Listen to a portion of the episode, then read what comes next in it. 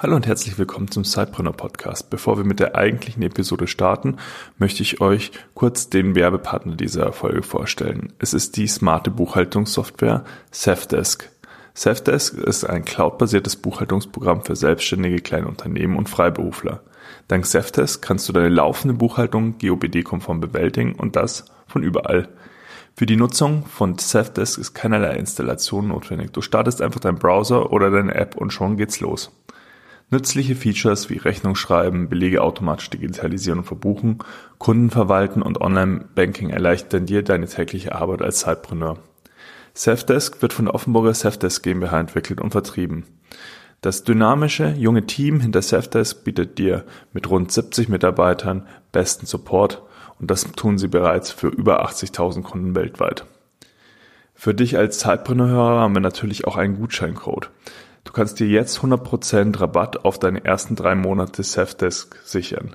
Weitere Infos und den Rabattcode findest du auf sevdesk.de/sidepreneur. sevDesk schreibt sich sevdesk.de/, dann hängt ihr noch das Sidepreneur an und schon seid ihr bei dem Gutscheincode. Wie immer packen wir euch den Link natürlich auch in die Shownotes. Und jetzt viel Spaß mit der heutigen Episode. Hallo und herzlich willkommen im Sidepreneur-Podcast. Hier dreht sich alles ums Thema nebenberufliches Gründen, Selbstständigkeit und Unternehmertum. Dein Host für die heutige Folge ist Juliane Biener. Und jetzt ganz viel Spaß mit der folgenden Episode.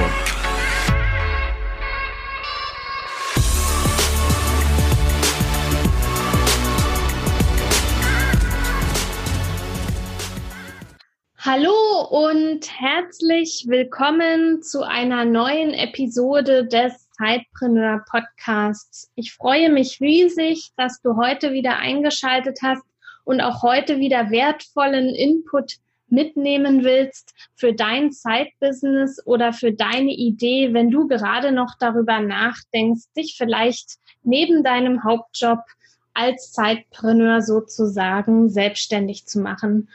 Unser heutiges Thema lautet, wie du als nebenberuflicher Freelancer deine ersten 1.000 Euro verdienen kannst. Und hierzu habe ich mir wieder einen Interviewgast eingeladen, der uns von seinem Weg erzählen kann, wie er es geschafft hat, eben nebenberuflich seine ersten 1.000 Euro zu verdienen und ja, wie er jetzt heute lebt und arbeitet, wie einfach seine Reise dahin eben, ja, ist. Ich habe mich gerade vorhin nochmal auf seinem Blog umgeschaut und dort erzählt Björn, dass ja seine Reise zur Unabhängigkeit hin zur Freiheit direkt mit einer wirklichen Reise begann, nämlich nach Argentinien. Er war angestellt, er wird uns noch mehr darüber erzählen, und hatte eben Urlaub und ist nach Argentinien gereist. Und diese Reise hat ganz viel mit ihm gemacht. Und heute kann er sagen, dass er aus seinem Hamsterrad 9-to-5-Arbeiten ausgestiegen ist und eben ja sich seine Zeit und den Ort, wo er arbeitet, so einteilt, wie es zu ihm passt. Und das Coole daran ist eben, dass die Idee, mit der sich Björn selbstständig gemacht hat, eben auch für dich möglich ist, mit relativ wenig monetären Einsatz und dass man wahnsinnig gut nebenberuflich diese Idee erst einmal starten kann. Jetzt habe ich ganz schön viel, eine lange Vorrede gemacht. Jetzt möchte ich Björn gerne mal zu Wort kommen lassen. Schön, dass du heute hier bei uns im Podcast bist. Stell dich bitte doch einfach mal ganz ausführlich, so wie du es gerne möchtest, unseren Hörerinnen und Hörern vor. Ja, hi Juliane. Danke für die Vorstellung und ja, ich freue mich super dabei zu sein. Und ja, du hast schon sehr vieles korrekt gesagt. Und tatsächlich hat das Ganze irgendwo mit einem Steak in Argentinien angefangen. Ich war damals Angestellter, das war jetzt vor knapp 2 Jahren und habe in der IT-Branche gearbeitet, war da fürs Marketing zuständig, für eine relativ neu entwickelte Software. Da hieß es dann einfach, ja, wir müssen das Ding verkaufen, mach mal. Und ich hatte mir im Sommer, wusste nicht richtig, was ich machen soll. Und da habe ich einfach gedacht, fliegst mal nach Buenos Aires, da gibt es gutes Steak, habe ich gehört. Und ja, bin dann einfach mal 3 Wochen ohne Plan rübergeflogen, ganz alleine, ohne groß Spanisch zu können. Und habe dann irgendwann gedacht, irgendwie habe ich da Bock drauf, das öfters machen zu können. Und ich möchte da nicht um Erlaubnis fragen müssen, um dorthin zu gehen, wo ich hingehen möchte und wann ich das möchte. Und durch meinen Job habe ich dann auch sehr viel gelernt im Bereich Online-Marketing, bin über das Thema Copywriting gestolpert und ja, ich habe mich dann einfach extrem stark dafür interessiert, weshalb Menschen tun, was sie tun und weshalb auch nicht. Ja, und das ist eigentlich so die Krux von Copywriting oder von Marketing an sich.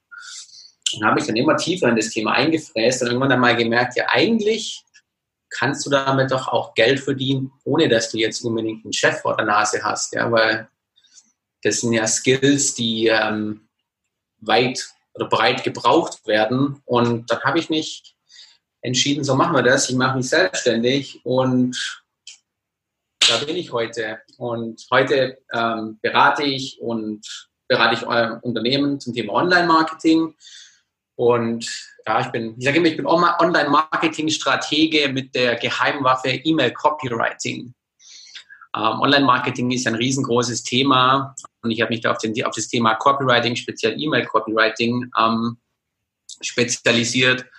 Und ja, es sind E-Commerce-Unternehmen und auch Solopreneure dabei, die mit E-Mail ihren Umsatz steigern wollen. Genau. So viel zu mir. Mhm. Super, lass uns nachher gerne nochmal ganz konkret darüber sprechen, was genau E-Mail-Copywriting ist.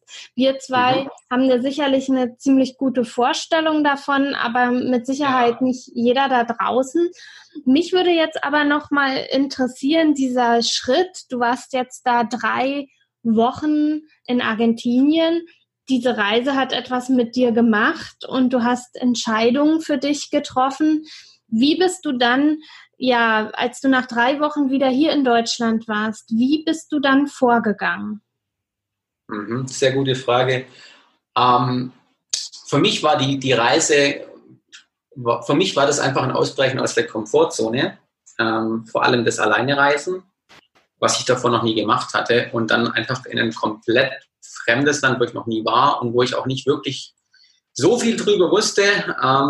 Das war so für mich, dieses Komfortzone ausbrechen und dann zu sagen, ja, lerne ich auch Leute kennen, wie komme ich zurecht, um nach 3 Wochen dann zu sagen, wow, ich habe so viele coole Menschen kennengelernt und so viele tolle Erlebnisse gemacht und das dann übertragen und gesagt, hey, vielleicht kann ich es auch in anderen Bereichen von meinem Leben machen, wo ich einfach mehr aus meiner Komfortzone raus möchte, ja. Und ich glaube, für viele ist es ja auch so, dass der Job ist in gewisser Weise die Komfortzone.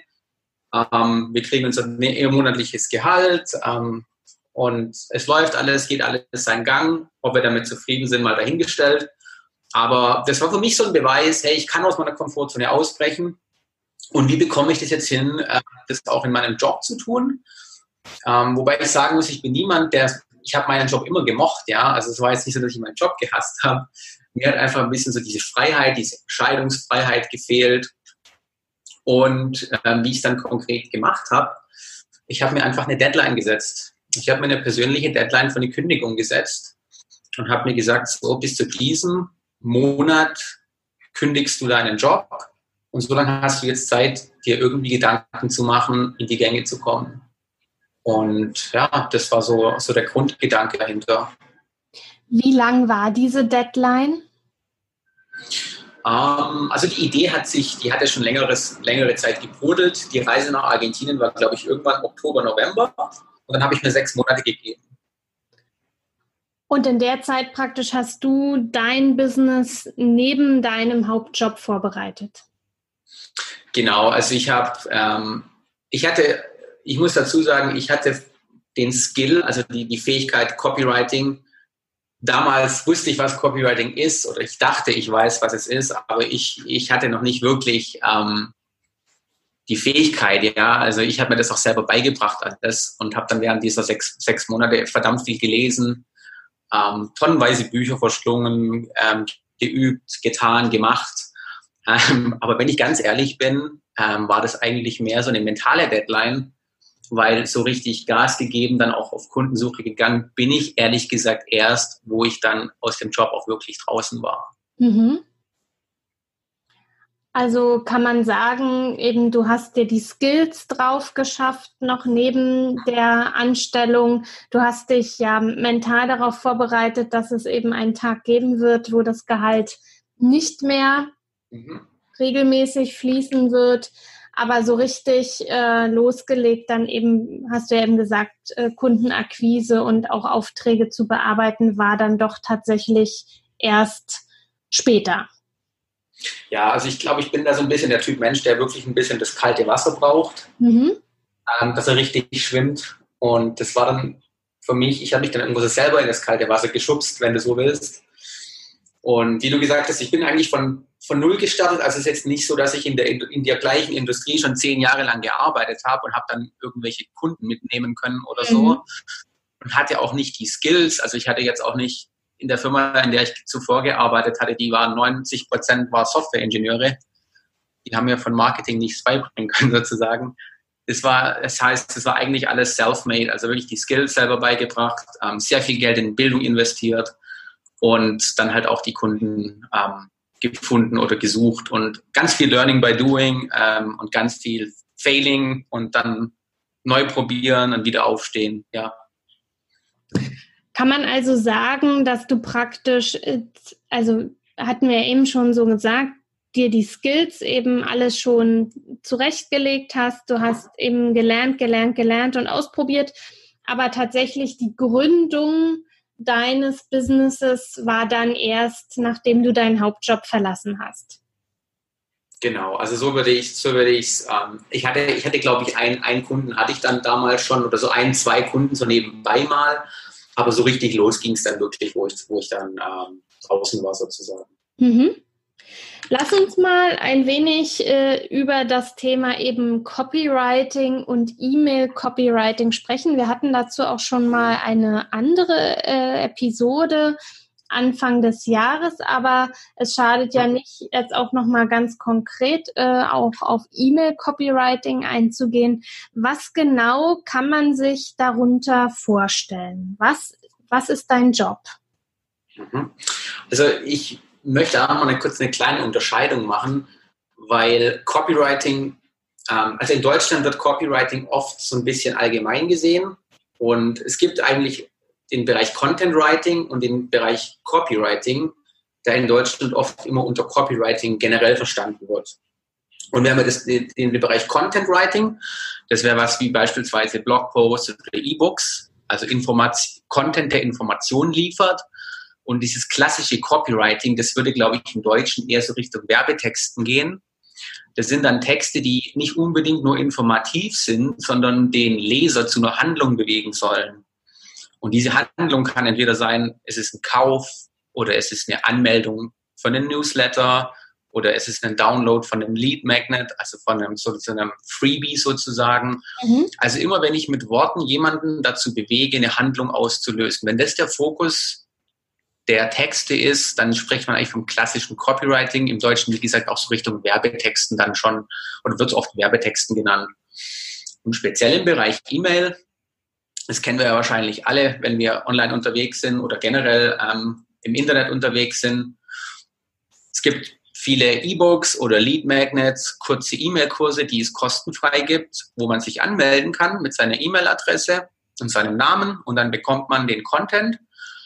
Und alles, was dahinter kommt eigentlich, verstehe ich jetzt unter E-Mail-Copywriting, E-Mail-Marketing, weil wenn mein Kunde sich auf meine Webseite anmeldet und einen Download bekommt, dann fängt die Kundenbeziehung ja eigentlich erst an.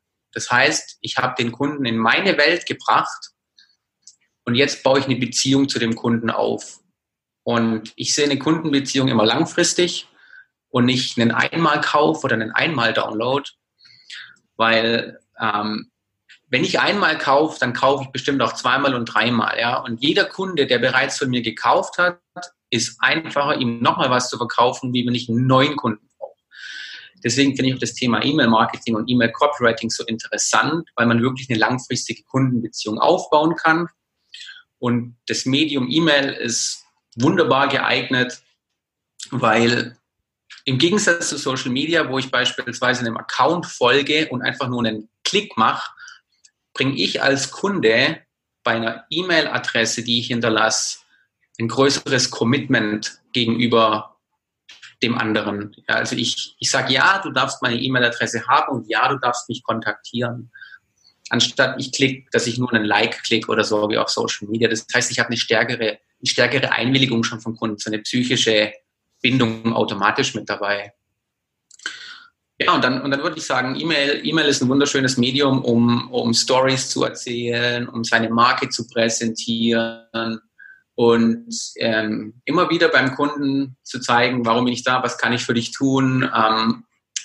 Wunderbar, um langfristige Kundenbeziehungen aufzubauen und natürlich auch, um Produkte und Dienstleistungen zu verkaufen.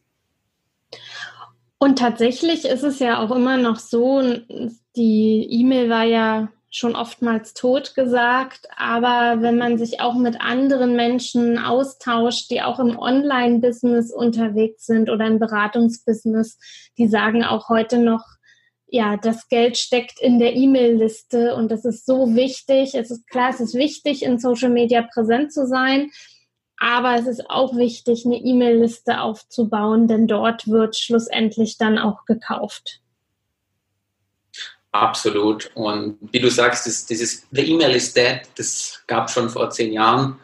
Und ich persönlich sehe Social Media und E-Mail, das sind Dinge, die sich ergänzen.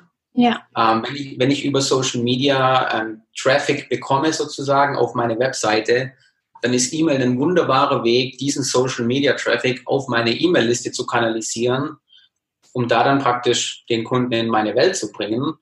Und der Vorteil von E-Mail, ganz klar, muss man sagen, gegenüber Social Media ist halt der, dass ich die Plattform oder ich die E-Mail-Liste kontrolliere und nicht Instagram und nicht Facebook. Ja. Wenn aus irgendeinem Grund morgen ein Algorithmus sich ändert, kann sein, dass meine Facebook-Seite nicht mehr sichtbar ist oder dass mein Instagram-Profil abrutscht. Aber meine E-Mail-Liste gehört mir, die kann ich runterladen, die kann ich speichern. Und das ist ein wirkliches Asset für eine Firma oder auch für einen Solopreneur. Wenn ich eine E-Mail-Liste habe mit Kunden, die sich dafür interessieren, was ich tue, das ist wirklich sehr, sehr, sehr wertvoll.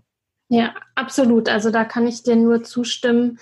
Klar, wir brauchen Social Media auf jeden Fall, aber wir dürfen uns halt gerade nicht abhängig machen von einem Netzwerk. Wir wissen ja auch nicht, ich meine, wenn wir von Google Plus, ne, zum Beispiel mal sprechen, ja. Das gibt es schon lange nicht mehr, wenn man darauf jetzt gesetzt hat und all seine Menschen dort versorgt hat, seine Community dort aufgebaut hat und nie davon erzählt hat, dass man noch eine Website hat und vielleicht auch einen Newsletter, in den man sich eintragen kann, dann ist das halt irre schwierig, dann eben weiterhin in Kontakt zu bleiben, wenn es dann dieses Netzwerk einfach nicht mehr gibt.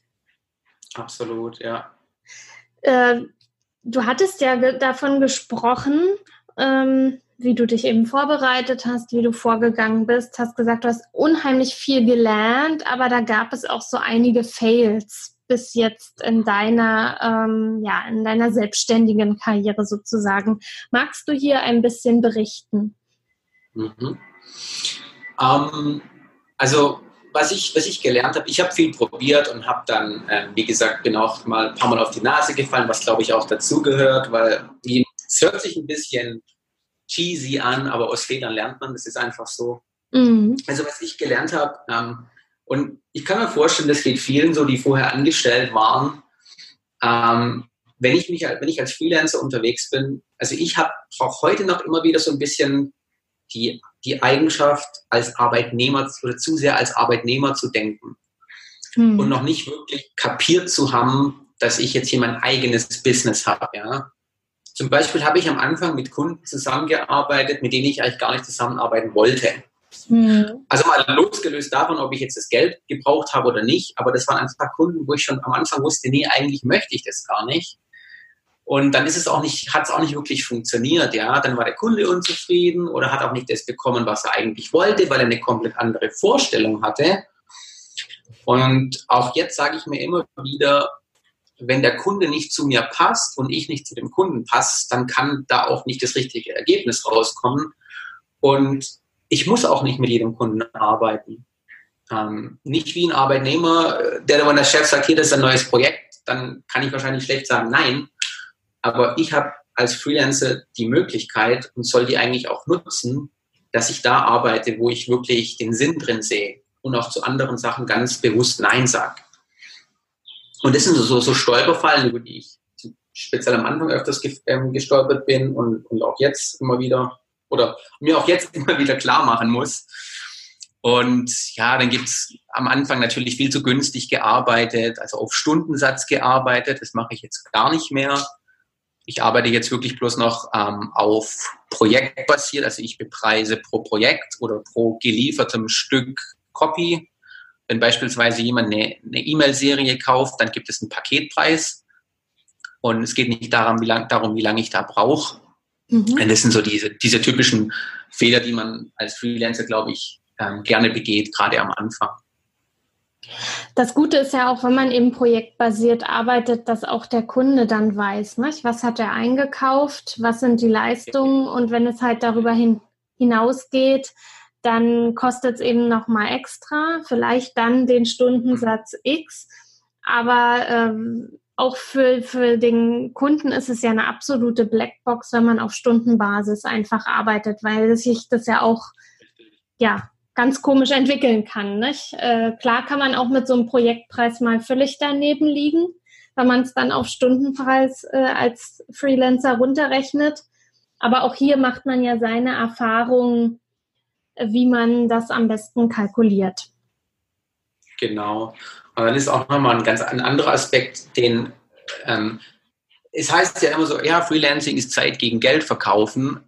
Und wenn ich das auf Stundensatz mache, dann ist es wirklich Zeit gegen Geld verkaufen. Mhm. Aber wenn ich auf Projektbasis verkaufe und vor allem, wenn ich eine Spezialisierung habe auf einen Bereich und das oft genug tue, dann bekomme ich selbst irgendwann ein gewisses System rein in die Tätigkeit, in die ich tue. Das heißt, ich werde schneller, ich werde besser und brauche natürlich für Projekte weniger Zeit.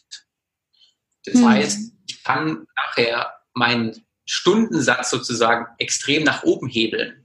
Und vielleicht ist nachher mein Stundensatz 200, 300, 400 Euro, wenn ich ihn als Stunde verkaufen würde, was ich ja aber nicht tue, sondern ich verkaufe das Projekt. Und deswegen finde ich es ganz, ganz wichtig, immer darüber Bepreisung nicht als Stundensatz zu denken, sondern wirklich, was bringe ich für einen Wert für meinen Kunde?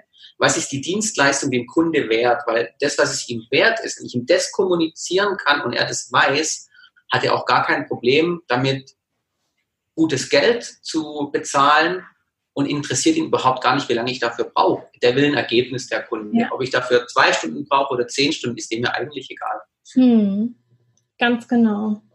Das ist ein ganz wichtiger Aspekt, den du da auch nochmal jetzt herauskristallisiert hast.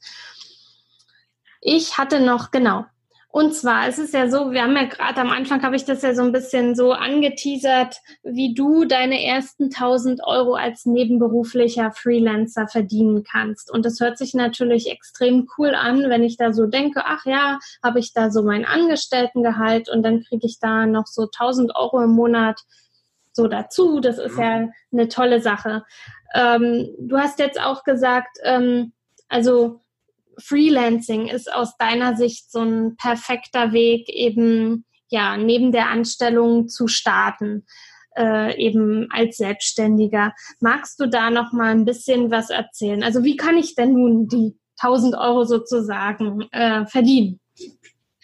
Ja, sehr guter Punkt. Und ich möchte ganz kurz auf das Thema, warum ich persönlich denke, Freelancing ist ein sehr guter Einstieg, eingehen. Ich denke, egal in welchem Bereich wir unternehmerisch tätig werden, was ich persönlich denke und auch immer wieder höre, oder was oft eine Misskonzeption ist, heißt im Unternehmertum, egal in welchem Bereich, ist Risiko. Was ich eigentlich nicht so sehen möchte, ich denke, erfolgreiche Unternehmer versuchen immer, Risiko zu minimieren. Und das sollte eigentlich auch immer im Vordergrund stehen. Und wenn ich das Bedürfnis habe, oder wenn ich mich selbstständig machen möchte, gerade wenn ich ganz, ganz frisch damit anfange, dann würde ich Leuten empfehlen, das mit so wenig wie möglich Risiko zu machen. Weil wenn ich all mein Geld oder meine Karriere da aufs Spiel setze, dann kann das einen wahnsinnigen psychischen Druck geben, ja, und ich habe einfach gar nicht mehr die Bandbreite, mich wirklich auf mein Business zu konzentrieren. Freelancing an sich ist, was, glaube ich, am Anfang auch schon gesagt, ist super gut machbar, ohne großartig Kapital zu haben. Im Prinzip alles, was ich brauche, ist ein Kunde, der bereit ist, für das, was ich kann, zu zahlen. Wahrscheinlich noch einen Laptop, und dann kann es losgehen. Das heißt, ich muss mir keine Webseite aufbauen, ich muss nicht 2 Monate lang erst Blogartikel schreiben oder was auch immer. Ich kann wirklich mit Basics starten und sofort Cashflow generieren. Und außerdem kann ich auch auf der Hinsicht sehr, sehr schnell ausprobieren, das, was ich als Idee habe, als meine Dienstleistung anzubieten, macht mir das überhaupt Spaß oder macht mir das gar keinen Spaß? Das heißt, ich kann relativ schnell testen und sehen, was gefällt mir nicht. Und dann hinten raus, wenn ich sehe, okay, das funktioniert, der Kunde mag, was ich tue, der Kunde zahlt dafür, kann ich immer noch ausbauen und sagen, okay, ich stelle mir jetzt Leute an und mache eine kleine Agentur daraus. Oder ich mache einen Kurs daraus, den ich zusätzlich anbiete. Das heißt, was ich unter Freelancing, den riesen Vorteil, ich verstehe den Kunden, ich lerne den Kunden kennen, ich lerne das Problem des Kunden kennen. Und je besser ich das Problem des Kunden kennenlerne, desto besser kann ich meine Produkte, Dienstleistungen, alles Mögliche darauf ausrichten. Und das finde ich halt einfach einen sehr, sehr schlanken Weg, damit zu starten. Und ja, nebenberuflich, ich sage immer, hätte ich damals gewusst, dann hätte ich schon vor 2 Jahren angefangen und das nebenberuflich gemacht. Mhm.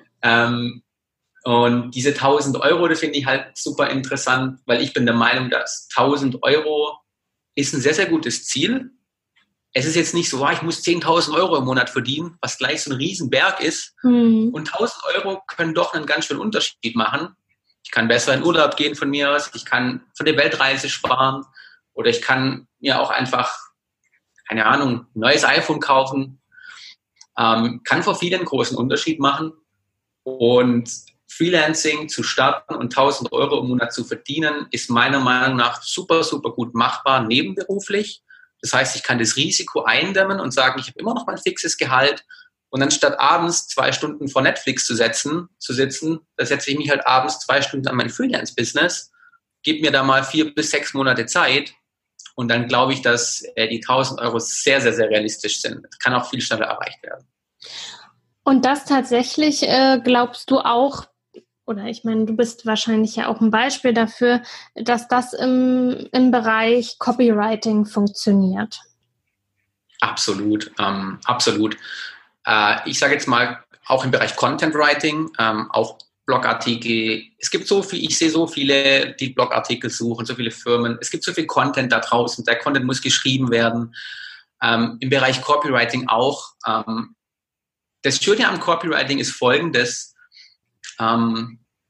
Copywriting, ich sage immer, das ist sehr nah am Geld, dieser Skill. Das heißt, wenn ich meinem Kunde effektive Copy liefere, dann ist die Wahrscheinlichkeit, dass der durch diese Copy ziemlich viel Umsatz machen kann. Ja, das heißt, wenn ich eine E-Mail schreibe, die jemandem 1.000 Euro Umsatz einbringt, dann ist er bestimmt gewillt, für die E-Mail relativ viel Geld zu bezahlen, obwohl es nur ein relativ kurzer Text ist. Mhm. Das heißt, mit effektiver Copy kann ich einfach sehr, sehr viel bewegen.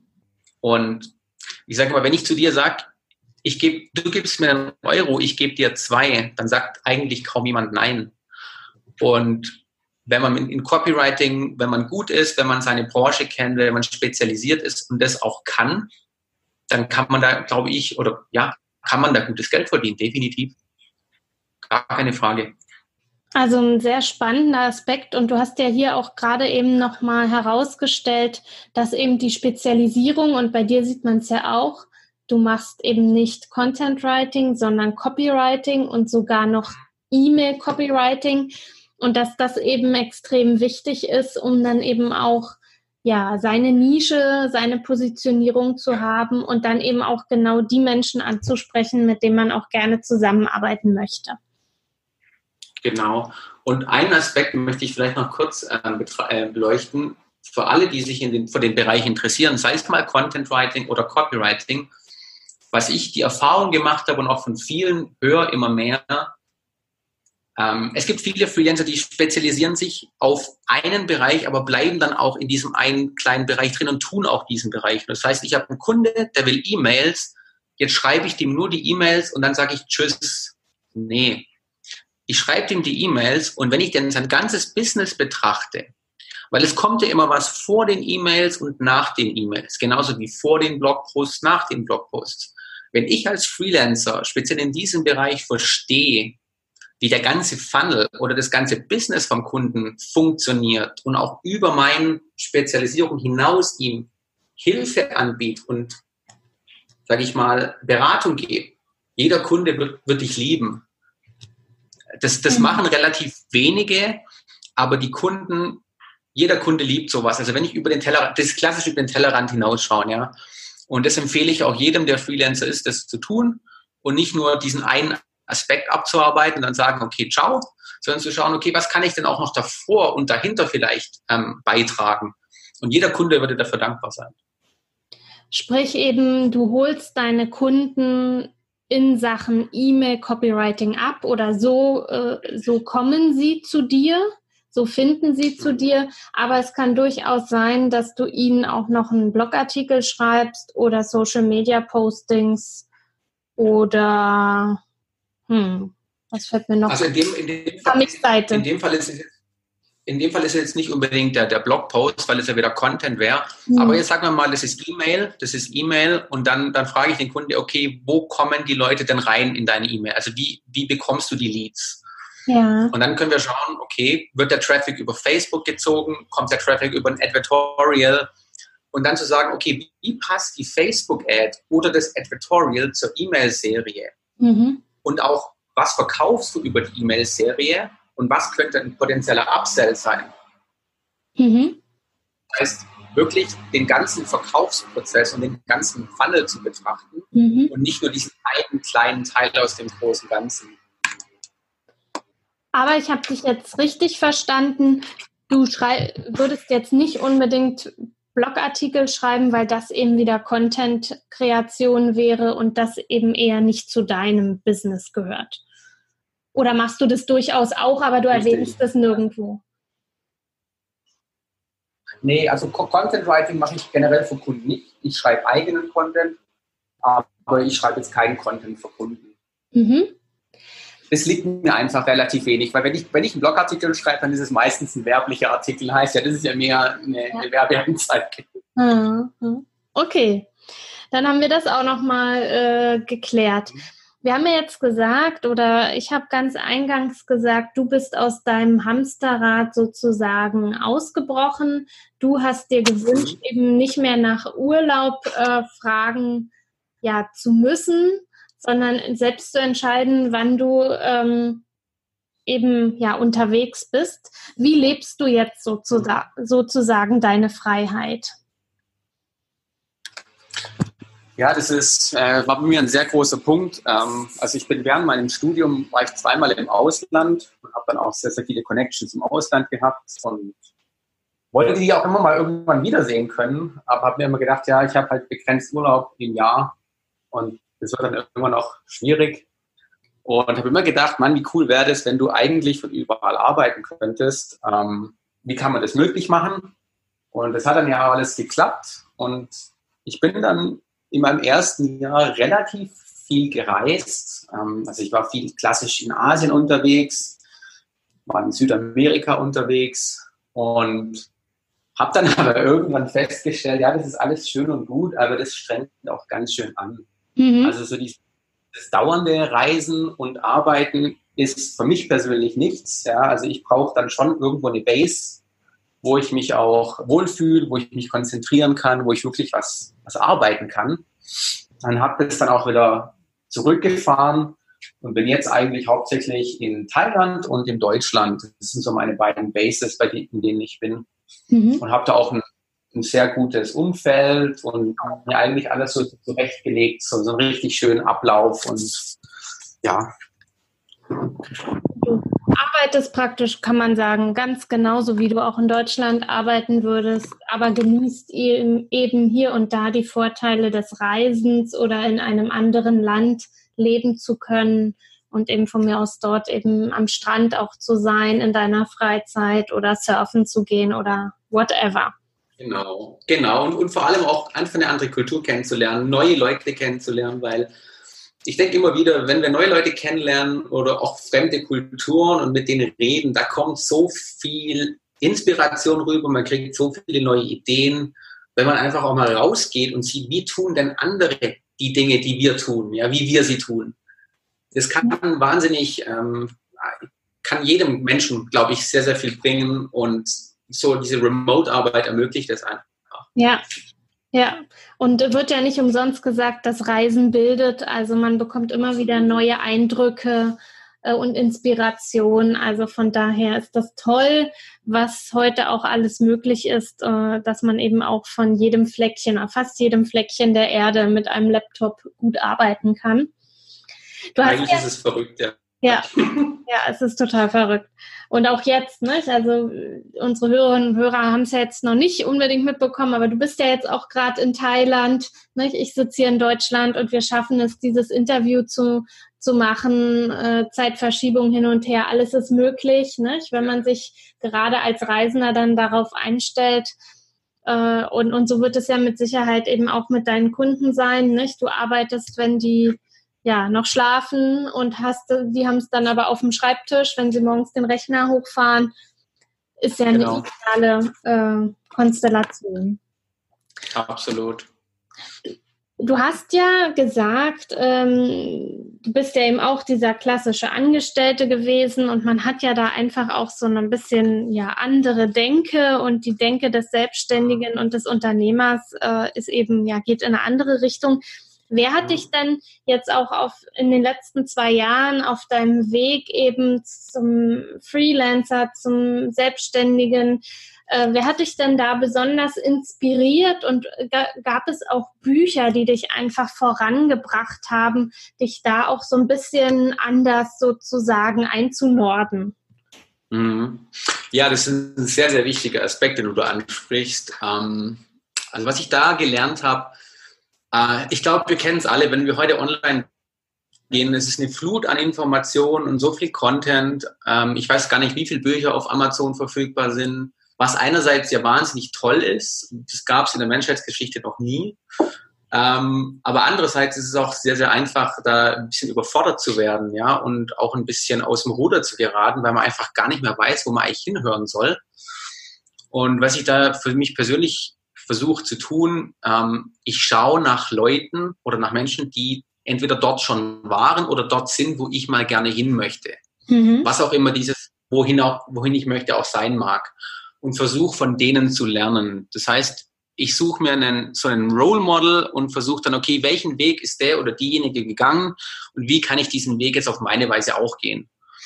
Und danach versuche ich dann auch das zu filtern, was ich konsumiere oder was ich auch nicht konsumiere. Und ich versuche immer langfristig zu denken. Ich sage immer, lieber langfristig Erfolg als kurzfristiger Profit. Das ist so eine Sache.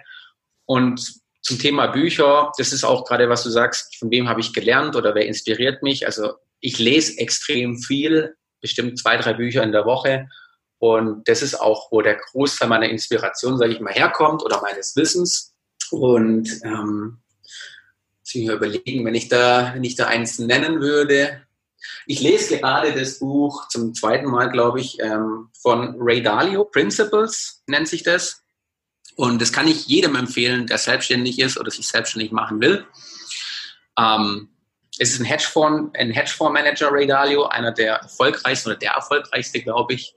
Und sein Buch handelt darum, in Prinzipien zu denken. Also praktisch wirklich sehr global über Probleme zu denken, wie man Probleme löst, wie man Ziele artikuliert. Solche Fundamentalismen, die eigentlich überall Anwendung finden. Und was ich super interessant finde an solchen Sachen, es gibt so viele Hacks und Tricks, ja, die funktionieren alle, das passt. Aber wirklich für langfristiges Denken helfen oft Prinzipien. Und ich nehme da immer so die Diät, so abnehmen, ich will abnehmen. Mhm. Da es gibt so viele Diäten und so viele Fitnessprogramme. Aber wenn ich es mal wirklich auf ein Prinzip runterbreche, dann ist es doch einfach das, verbrenne mehr Kalorien, wie du zu dir nimmst. Genauso mit Geld verdienen. Oder wenn sagen Leute, ich habe kein Geld, dann sage ich, ja, dann schau, dass du im Monat mehr einnimmst, als du ausgibst. Das sind so simple Prinzipien, die wir oft vergessen, weil wir so in so Taktiken untergehen. In so klein. Und gerade dieses Buch Principles, super tiefdenkendes Material, was man immer wieder lesen kann und seine Ziele hinterfragen kann, das kann ich sehr, sehr stark empfehlen. Und wenn wir gerade über das Thema Copywriting sprechen, gibt es das Buch Breakthrough Advertising von Eugene Schwartz. Und es ist so der heilige Gral im Copywriting, dieses Buch. Das wurde auch lange Zeit gar nicht mehr gedruckt und war dann bei Amazon, wurde das gehandelt für Hunderte von Euro, teilweise für 1.000 Euro. Mhm. Und richtig verrückt. Und es ist ein sehr, sehr interessantes Buch. Es ist auch ein Buch, das ist wert, es wirklich mehrmals zu lesen. Auch wenn ich nichts mit Copywriting zu tun habe, wenn ich Unternehmer bin, ich habe immer mit Marketing zu tun. Ich empfehle es jedem Unternehmer. Und mittlerweile gibt es das Buch zum Glück wieder als Auflage. Und zwar für jeden, den es interessiert. Brian Kurtz hat die Rechte gekauft. Und ich glaube, er verkauft das Buch jetzt bei $120 oder $150, was immer noch eine stattliche Summe ist. Aber es ist mehr als wertes Geld. Wunderbar. Da kannst du mir ja gern vielleicht mal den Link schicken. Sehr gerne. Das hört sich sehr interessant an, besonders eben auch, wenn es nicht nur für Menschen eben im Bereich Copywriting interessant ist, sondern eben für jedermann, der eben unternehmerisch tätig ist. Genau. Und dann noch ein Buch, wenn ich noch kurz sagen, gerade für Leute, die Freelancer speziell sind oder die als Freelancer selbstständig machen wollen. Das kam relativ neu raus von Paul Jarvis. Das nennt sich Company of One. Mhm. Und da geht es darum, richtig für Solopreneure, wie ich als Solopreneur ein Business schaffen kann und als Solopreneur schaffen kann, nicht nur Zeit für Geld zu tauschen, sondern wie ich wirklich in Systemen denke und auch darin denke, okay, wie kann ich diesen Leverage haben, ja? Wie kann ich meine Skills, meine Dienstleistung, mein Produkt mit Hilfe von Software und Automatisierung nach oben bringen sozusagen. Super interessantes Buch. Ja, vielen Dank für deine Tipps.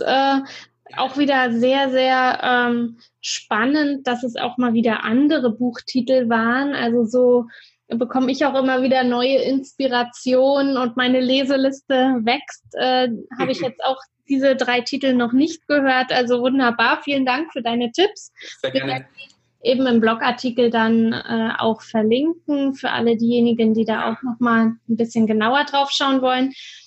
Wo findet man dich denn im Internet? Also mich findet man auf meiner Webseite remoteblog.de. Da habe ich in letzter Zeit immer wieder ein bisschen geschrieben über das, was ich tue. Und das möchte ich jetzt in Zukunft auch intensiver machen. Da ist gerne jeder willkommen, der sich für das Thema interessiert. Und dann findet man mich in Instagram, wo ich nicht ganz so aktiv bin, oder auch auf LinkedIn. Aber ich glaube, der beste Weg ist über die Webseite remoteblog.de. Wunderbar. Auch das verlinken wir natürlich im Blogartikel später dann und auch in den Shownotes. Und jetzt, lieber Björn, zum Abschluss, was ist so dein Tipp an unsere Zuhörerinnen und Zuhörer, die jetzt eben die Folge mit dir gehört haben, die deinen Weg ein wenig kennenlernen durften, wie du eben sozusagen jetzt deinen Traum von Freiheit und Unabhängigkeit leben kannst. Was ist dein Tipp?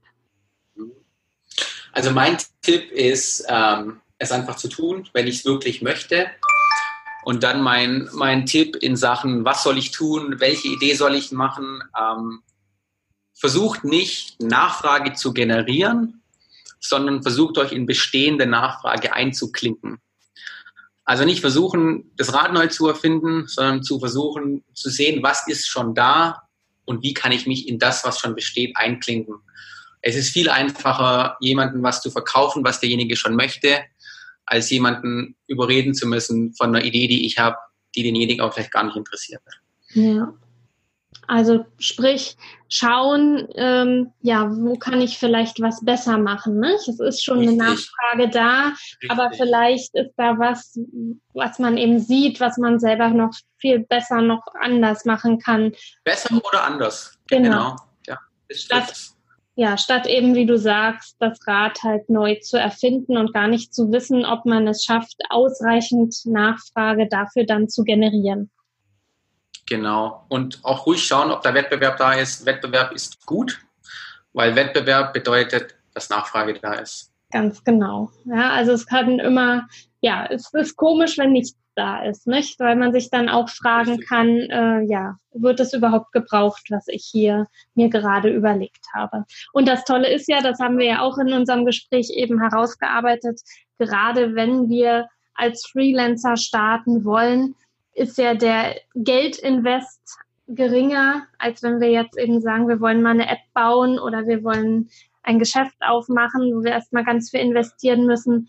Also als Freelancer zu starten, ist relativ unkompliziert und mit wenig Geldinvest möglich. Und von daher schadet es nicht, einfach mal zu versuchen. Absolut. Sehr, sehr risikoarm. Und wenn man es wirklich in Angriff nimmt, ich glaube, da werden viele überrascht sein, wie einfach, ich möchte nicht sagen einfach, aber wie schnell es gehen kann. Ja, wunderbar. Björn, vielen Dank für deine Insights. Ich danke dir. Ich wünsche dir noch ganz viel Spaß und Erfolg in Thailand und natürlich mit deinem Business. Und ich hoffe, wir bleiben in Kontakt, sodass man vielleicht auch mal schauen kann, ja, wo stehst du in einem Jahr oder in 2 Jahren? Das ist immer auch spannend zu sehen, wie sich so die Geschäftsideen weiterentwickeln. Und bist du in 2 Jahren immer noch E-Mail-Copywriter oder hat sich da was Neues, anderes ergeben? Euch da draußen, liebe Sidepreneure, ihr habt gehört, legt los, fangt an, versucht umzusetzen, belest euch, also lesen, sich weiterbilden, ist auch in einem meiner letzten Interviews auch ganz stark nochmal herausgekommen. Das ist eben super wichtig, nicht stehen bleiben, sondern sich weiterbilden und jeden Tag auch ein bisschen Zeit zu investieren in die eigene Bildung. Und das tut ihr ja, indem ihr jetzt auch diese Podcast-Episode bis zum Schluss gehört habt. Ich wünsche euch viel Erfolg mit eurem Side-Business und freue mich, wenn ihr auch beim nächsten Mal wieder einschaltet, entweder bei einer Solo-Episode oder bei einem nächsten Interview. Bis dahin, viel Freude mit eurem Side-Business und wenn ihr Fragen habt, meldet euch gerne unter info@sidepreneur.de. Wir helfen euch gerne weiter bei eurem Start in euer Side-Business. Macht's gut, bis zum nächsten Mal. Tschüss! Du willst noch mehr Tipps, Tricks und dich mit anderen Sidepreneuren vernetzen? Dann komm doch einfach in unsere Facebook-Community. Den Link dazu findest du in den Shownotes.